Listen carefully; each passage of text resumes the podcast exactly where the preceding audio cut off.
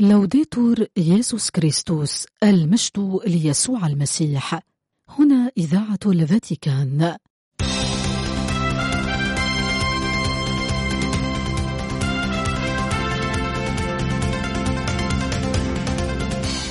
مستمعين الأحباء تحية طيبة من القسم العربي في إذاعة الفاتيكان. ننقل إليكم برنامجنا العربي اليومي حول نشاطات البابا والكرسي الرسولي وأخبار الكنيسة حول العالم. يمكنكم الاستماع إلى برامجنا والاطلاع على آخر الأنباء عبر الإنترنت على الموقع vaticannews.va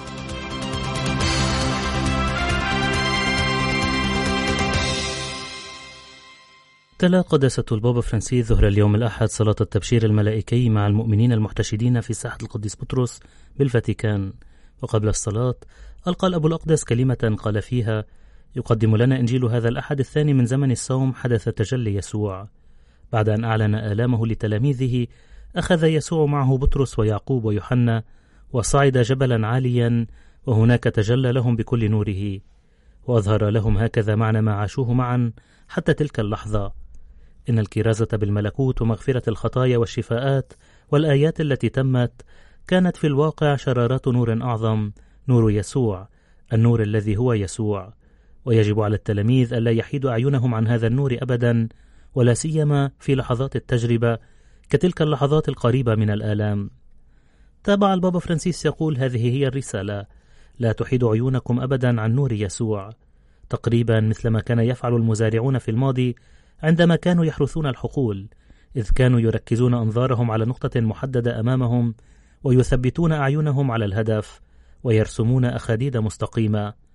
هذا ما نحن المسيحيون مدعوون للقيام به في مسيرة الحياة أن نضع نصب أعيننا على الدوام وجه المسيح المشرق.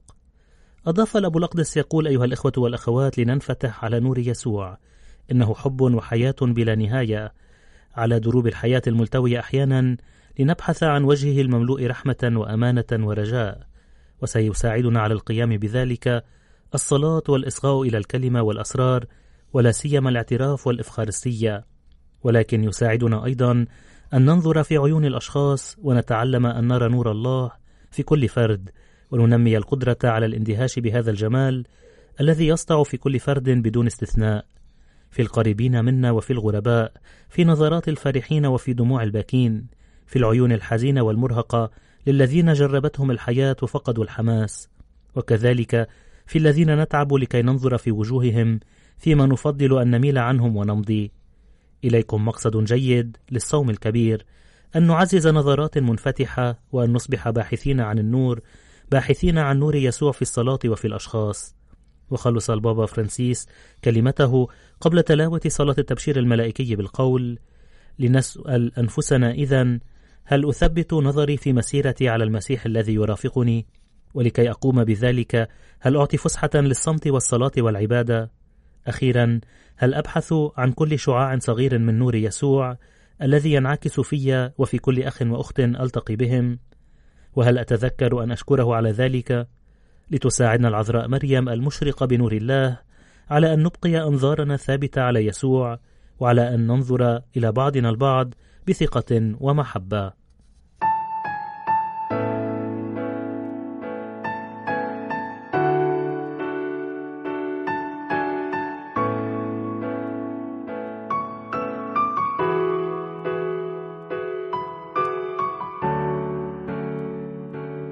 إنجيل ربنا يسوع المسيح للقديس مرقس. في ذلك الزمان مضى يسوع ببطرس ويعقوب ويوحنا فانفرد بهم وحدهم على جبل عال وتجلى بمرأ منهم فتلألأت ثيابه ناصعة البياض حتى لا يعجز أي قصار في الأرض أن يأتي بمثل بياضها. وتراءى لهم إيليا مع موسى وكانا يكلمان يسوع. فخاطب بطرس يسوع وقال ربي حسن أن نكون ها هنا فلو نصبنا ثلاث خيم واحدة لك وواحدة لموسى وواحدة لإيليا فلم يكن يدري ماذا يقول لما استولى عليهم من الخوف. وإذا غمام قد ظللهم وانطلق صوت من الغمام يقول هذا هو ابني الحبيب فله اسمعوا. فأجالوا الطرف فورا فيما حولهم فلم يروا معهم إلا يسوع وحده. وبينما هم نازلون من الجبل أوصاهم ألا يخبروا أحدا بما رأوا إلا متى قام ابن الإنسان من بين الأموات.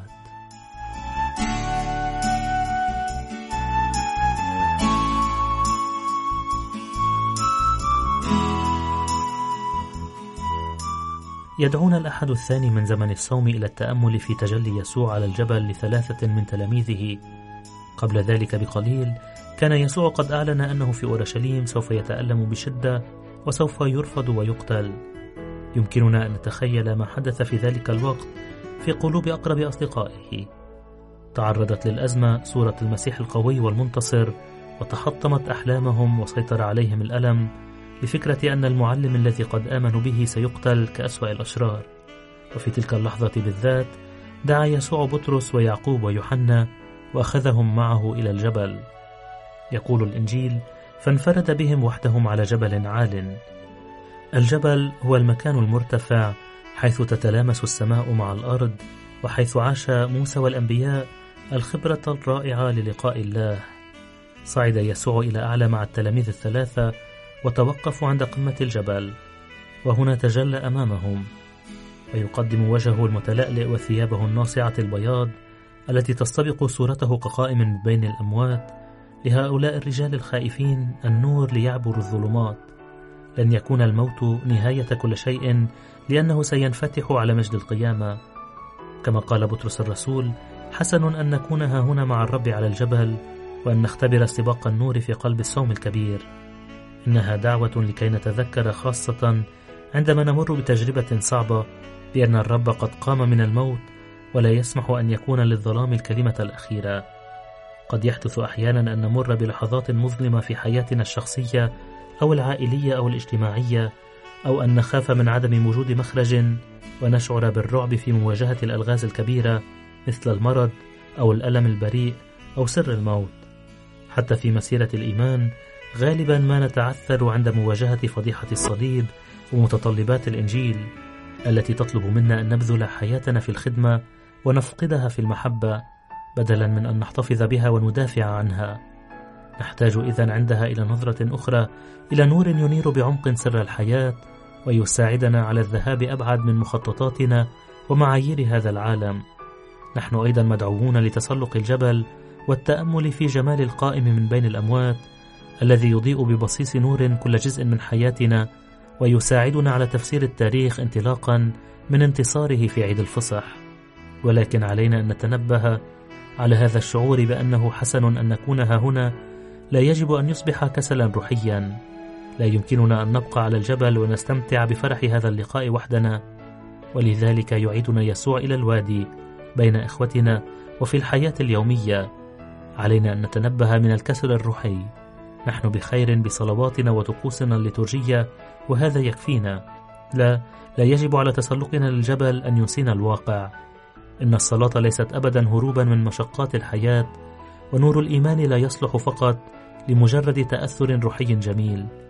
نحن مدعوون لكي نختبر اللقاء مع المسيح لأننا وإذ نستنير بنوره يمكننا أن نحمله ونجعله يسطع في كل مكان. علينا أن نشعل أنوارا صغيرة في قلوب الأشخاص وأن نكون مصابيح صغيرة للإنجيل تحمل القليل من الحب والرجاء. هذه هي رسالة المسيحي. لنصلي إلى مريم الكلية القداسة لكي تساعدنا لكي نقبل بظهور نور المسيح ونحميه ونتقاسمه مع الآخرين.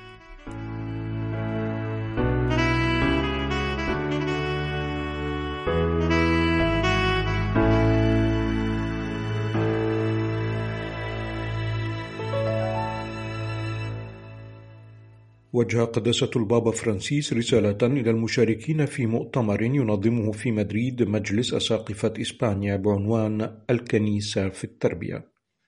وعقب توجيه التحية إلى الجميع ذكر الأب الأقدس أنه يعلم بتنظيم أساقفة إسبانيا قبل مئة سنة مؤتمرا شبيها وتوقف بالتالي عند كون الرسالة التربوية للكنيسة متواصلة عبر القرون وأضاف أن ما يحفزنا اليوم كما في تلك الفترة هو الرجاء الذي ينبع من الإنجيل والذي من خلاله ننظر إلى الجميع بدءا من الأكثر صغرا وضعفا. وتبع البابا فرانسيس حديثه عن التربية فقال إنها في المقام الأول فعل رجاء في من أمامنا من أشخاص رجاء في أفاق حياتهم وإمكانية أن يتغيروا وأن يساهموا في تجديد المجتمع وواصل مشددا على كون الرسالة التربوية ملحة جدا اليوم ولهذا أراد قداسته بقوة الميثاق التربوي العالمي والذي تتمثل أولويته في وضع الأشخاص في المركز. أكد البابا بعد ذلك على حق الجميع في التربية حق لا يجوز إقصاء أحد منها. وأراد قدسته التذكير مجددا بالكثير من الأطفال والفتية الذين لا يتمكنون من الحصول على التربية والتعليم في مناطق مختلفة من العالم والذين يتعرضون للظلم بل ويعانون حتى من الحروب والعنف.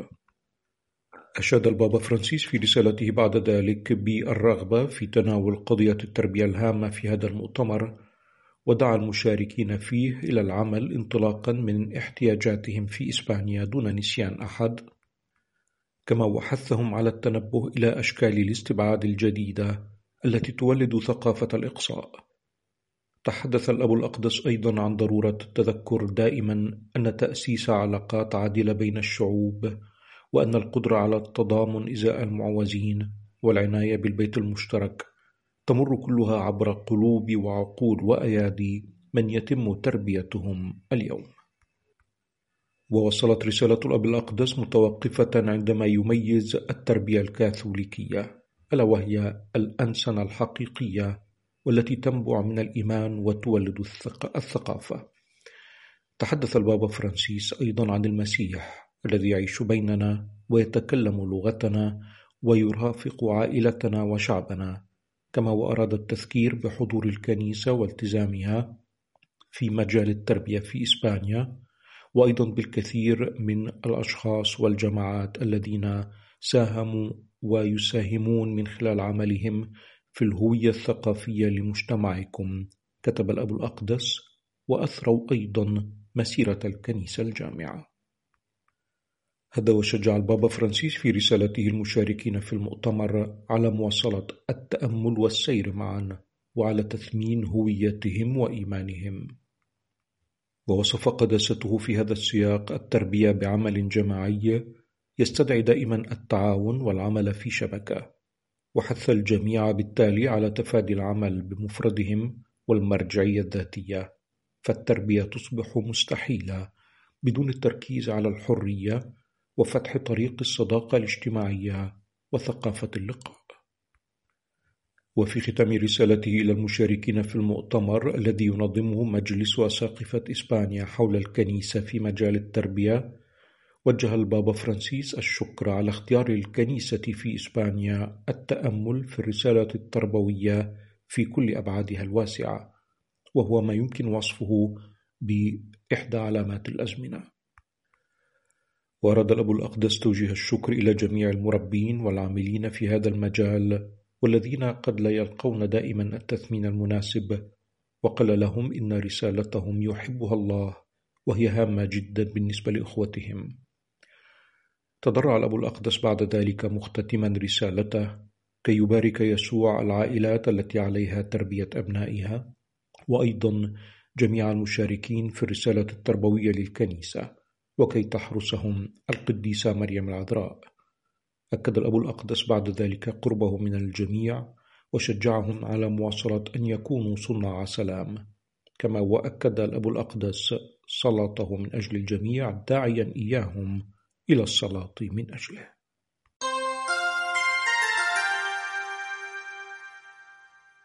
بدأ في روما أمس السبت الرابع والعشرين من إشباط فبراير ويستمر حتى اليوم لقاء اللجنة الوطنية للمسيرة السينودوسية والتي أسسها مجلس أساقفة إيطاليا. ويسعى اللقاء إلى صياغة وتحديد الخطوات القادمة التي على الكنيسة في إيطاليا القيام بها في هذه المسيرة. وحول هذا الموعد الهام تحدث الأمين العام لمجلس أساقفة إيطاليا المطران جوزيبي باتوري فشدد على أهمية أسلوب تطبيق المجمعية في مجلس الأساقفة وهو ما تطالبنا به المسيرة السينودوسية حسب ما ذكر. وتوقف في حديثه بشكل خاص عند ضرورة أن تكون هناك خطوات ملموسة ومحددة في هذه المسيرة وأن يكون الإصغاء ما يقود هذه الخطوات. وفي حديثه عن الإصغاء أشار إلى دعوة من مارسوا هذا الإصغاء في المراحل السابقة من المسيرة للتعرف على الأوضاع والاحتياجات إلى أن يشاركوا في صياغة اقتراحات واختيارات عملية وتطرق في حديثه إلى ما قدمت لجان مجلس أساقفة إيطاليا وأقسامه من إسهام خلال الأشهر الأخيرة. سيدرج في الملخصات التي ستقدمها الكنائس المحلية. وشدد الأمين العام للمجلس في هذا السياق على الدور الهام لشعب الله في هذه المسيرة. وتبع المطران جوزيبي باتوري مؤكدا من جهة أخرى على ضرورة أن تطبع المشاركة والمسؤولية المشتركة الكنيسة على كافة المستويات. هذا وقد سبق انطلاق أعمال اللجنة الوطنية صباح السبت الرابع والعشرين من شباط فبراير اجتماع لرئاسة مجلس الأساقفة. كان فرصة هامة حسب ما ذكر المجلس على موقعه الإلكتروني من أجل تحديد الخطوات القادمة. وعن الخطوات المنتظرة. تحدث رئيس اللجنة الوطنية للمسيرة السينودوسية المطران إيريو كاستيلوتشي فأشار إلى أنه سيتم خلال الأشهر القادمة إعداد ملخصات تتضمن كل الإسهامات التي تمت صياغتها على المستويات المختلفة. وستقدم هذه الملخصات إلى الأمانة العامة لمجلس الأساقفة في شهر أيار مايو القادم. وبعد التأمل في هذه الوثائق سيتم عرض ثمار تأمل الأساقفة على اجتماع اللجنة الدائمة للمجلس في شهر أيلول سبتمبر لتكون الأساس لأول جمعية سينودوسية يزمع عقدها من الخامس عشر حتى السابع عشر من تشرين الثاني نوفمبر. ووصل رئيس اللجنة أنه منذ منتصف شهر تشرين الثاني نوفمبر وحتى نهاية شباط فبراير 2025 يمكن للكنائس المحلية تقديم مقترحات أو مؤشرات أو ملاحظات استعدادا للجمعية السينودوسية الثانية والتي يزمع عقدها من الحادي والثلاثين أذار مارس حتى الرابع من نيسان أبريل من العام 2025 وأضاف المطران كاستيلوتشي أن هذه الخطوات ستقود إلى رؤية مشتركة سيتم تقديمها إلى الكنائس الخاصة.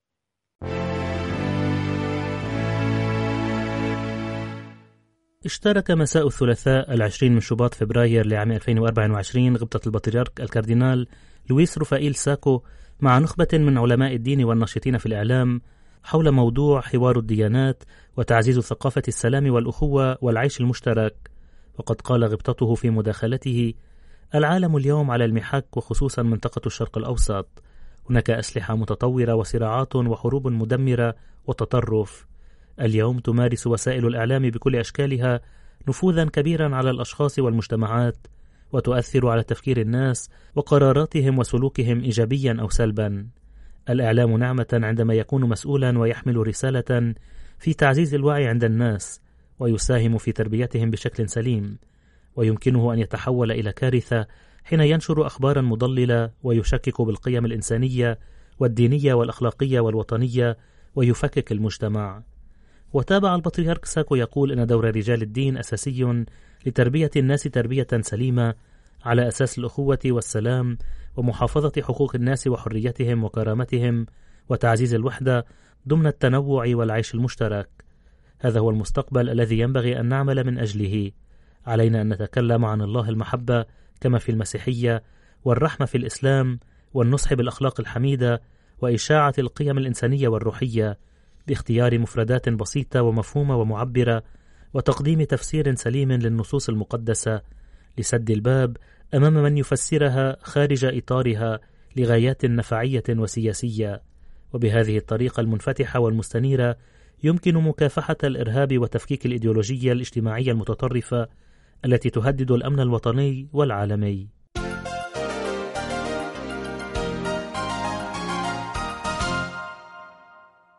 في الذكرى السنوية الثانية لاندلاع الحرب في أوكرانيا مع بداية الغزو الروسي في الرابع والعشرين من شباط فبراير 2022 أجرى موقعنا الإلكتروني مقابلة مع رأس كنيسة الروم الكاثوليك الأوكرانية رئيس الأساقفة سيفياتوزلاف شيفشوك الذي عبر عن امتنانه الكبير لجميع الدول والمنظمات المتضامنة مع بلاده مشددا على أهمية القوة التي يغذيها الإيمان خلال الأوقات العصيبة التي تمر بها البلاد منذ سنتين.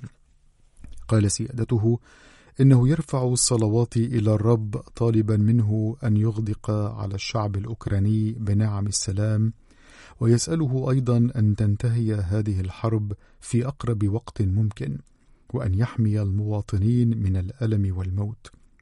مشيرا إلى أن الصلاة تمنح المؤمنين الأمل والرجاء. وأوضح بعدها أنه يبدأ نهاره برفع صلاة الشكر لله لأنه بقي على قيد الحياة يوما إضافيا. وفكره يتجه إلى سفر النبي أشعياء الذي يقول فيه الرب إنه يستجيب للنبي فيما هو يتكلم لافتا إلى أن هذا الأمر يعطي قيمة كبيرة للصلاة إذ يظهر أن الله مستعد ليعطينا أكثر مما نحن مستعدون لنسأله. وأضاف أن ما يطلبه المؤمنون من الله هو بالطبع هبة السلام إذ يريدون أن تنتهي هذه الحرب في أسرع وقت ممكن وأن يحميهم الرب من الألم والموت. وفي معرض حديثه عن الجهود التي تبذلها الكنيسة المحلية من أجل التخفيف من آلام ومعاناة السكان قال رئيس الأساقفة شيفشوك إن الحرب في أوكرانيا اندلعت على نطاق واسع منذ سنتين. لكن المناطق الشرقية خصوصا تعاني من الحرب منذ عشر سنوات. وأكد أن الكنيسة المحلية أطلقت برامج رعوية تهدف إلى مرافقة الأشخاص الذين يبكون أحباءهم والأشخاص المتألمين ومن فقدوا بيوتهم وكل ما يملكون.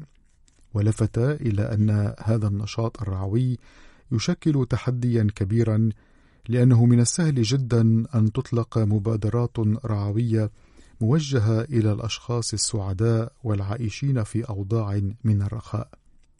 وتوقف سيادته عند كلمات البابا فرانسيس الذي دعا في مناسبات عدة إلى تعزيز رعوية تواجه ثقافة الإقصاء التي تبحث عن الراحة واللذة وتتهرب من المسؤوليات.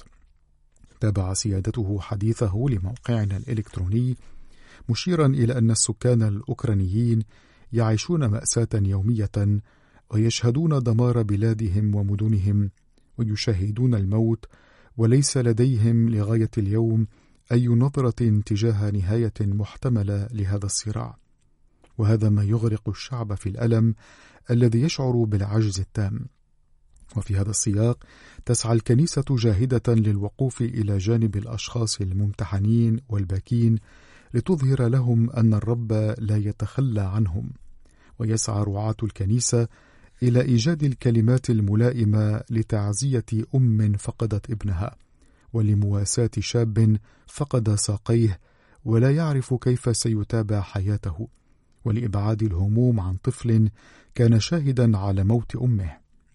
وذكر بأن الإيمان المسيحي يحثنا على حمل رجاء القيامة ونشره وسط الأشخاص المتألمين والمفجوعين. وأكد سيادته أننا نستطيع أن نستمد هذه القوة من خلال توجيه الأنظار نحو الرب الذي يتألم لآلامنا. وهذا يتحقق أيضا بواسطة الصلاة وممارسة الأسرار الكنسية. ولفت شيفشوك في الختام إلى المعاناة النفسية أو السيكولوجية التي يعيشها السكان بسبب الخوف وقال إنه لابد أن نحول طاقة الخوف هذه إلى نشاط من التضامن كما حصل مع العديد من الأشخاص الذين فقدوا بيوتهم في الحرب فانكبوا على صنع الخير ومساعدة الآخرين وهكذا تحول ألمهم إلى تضامن مع الأشخاص الباكين. وتحول الحداد إلى محبة مسيحية.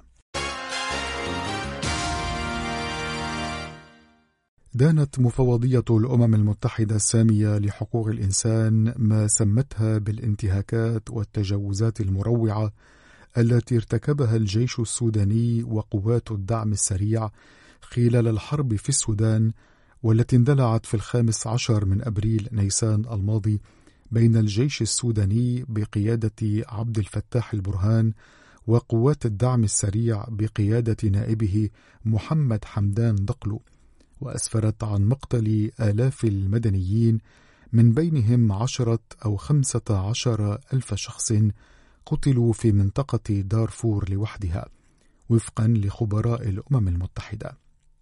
وفي أعقاب نشر تقرير للأمم المتحدة يوثق الانتهاكات التي ارتكبها الطرفان المتحاربان قال مفوض الأمم المتحدة السامي لحقوق الإنسان فولكر تورك إنه منذ سنة تقريبا تسمع روايات عن الموت والمعاناة واليأس في ظل استمرار الصراع العبثي وانتهاكات حقوق الإنسان من دون أي نهاية في الأفق. وقد كشف التقرير أن الجيش وقوات الدعم السريع نفذوا هجمات عشوائية في مناطق ذات كثافة سكانية عالية، بما في ذلك مواقع لجأ إليها نازحون، خصوصا في العاصمة الخرطوم وفي كردفان وفي دارفور. بين شهري أبريل نيسان وديسمبر كانون الأول الماضيين. وحذر تورك من أن بعض هذه الانتهاكات ترقى إلى مستوى جرائم حرب داعيا إلى إجراء تحقيق شفاف ومستقل وإلى إحالة المسؤولين أمام القضاء.